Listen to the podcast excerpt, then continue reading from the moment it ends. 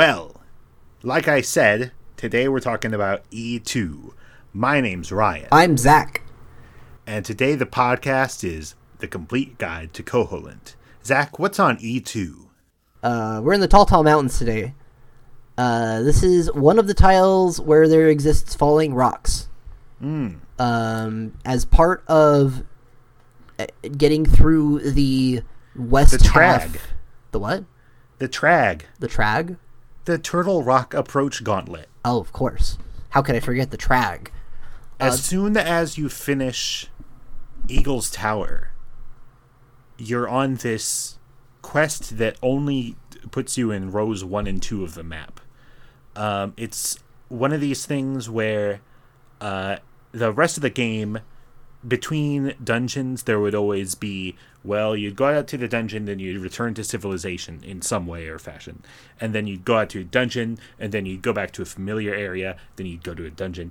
Uh, but wh- when you finish Eagle's Tower, unless you decide to go back to civilization, you are going to be uh, just going through the mountains, uh, finding your way uh, cr- uh, to the other side of the mountains uh, from the egg, and then going through these new tiles that, um, unlike so many tiles in this game, the tiles in the trag are designed to be encountered one time. You they're a path from A to B. They're part of a gauntlet. That's a that's a good way of looking at it, yeah. Because I mean, even the rest of uh, the Tal Tal Mountains in general are have a lot of varied paths and a lot of paths that kind of lap on top of each other and go cross back. Um, you do a lot of traversing that same little area, maybe just going a little bit further here and a little bit further there. Um, but this whole section, especially once you get into the western side of the mountains, is just a long corridor. And it's got a lot of obstacles, such as the obstacles on this tile, which are falling rocks. Yes. Falling rocks. Go ahead. Inexplicable falling rocks are Zelda language Exactly. They, they for things are getting intense. and they're part of the original Zelda DNA. Yeah, yeah. Um, it's not. Uh, my notes say it's not like Zelda has a patent on falling rocks, but No. but it's but it is part of the DNA. It's part of the core Zelda experience. Is that if you're in a mountain, rocks can be dropping on you. Uh, there's also a single Moldorm here, mini Moldorm here. Um, and then I've got a note about talking about rocks and how I don't have any details or anything on this, but there's a subtle, like passive aggressive editing war on Zelda Wiki in regards to calling them rocks or stones. no.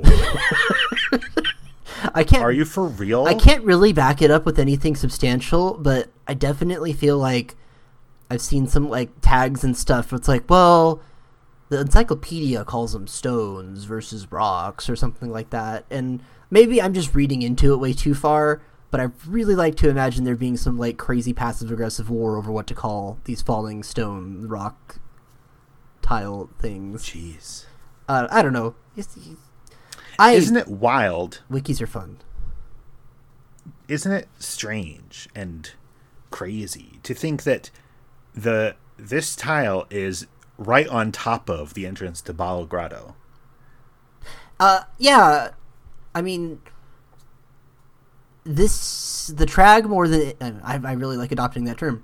The trag more than anywhere feels like something out of a different Zelda game, And because it's its own little subsection. Uh, we talked about the oracles a decent amount on the podcast and off the podcast about how the oracle games tend to be very like you go to the hub and then you branch out one direction from the hub and go through like a single area to get to a destination and then cut back and then venture And that out. area has no use other than getting you from the hub to the dungeon. yeah in general and it's not all inc- like Koholint as a map is very interconnected in a way that feels very organic Right. and then a lot of the areas in the oracles are very much like piecemeal in a way you could just pull this chunk out put this chunk in Whatever the opposite of organic is.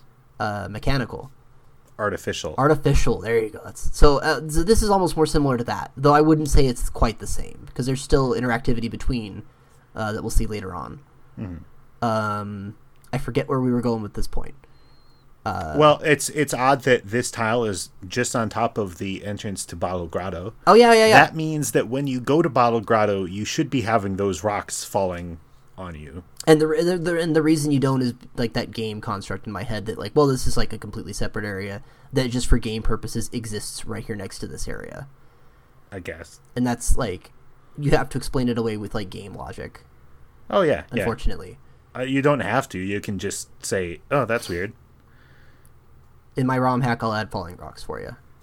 Oh, that's thank you. I, I know you. That'll be so good to have falling rocks outside Grotto. I- ah. I've been talking myself into some high high setup here that I need to make good on at some point, but that's okay. Not right now. Right now, instead of making good on my promises, I'm going to announce the next episode of the podcast. What's that? It is G14. G14. Yes.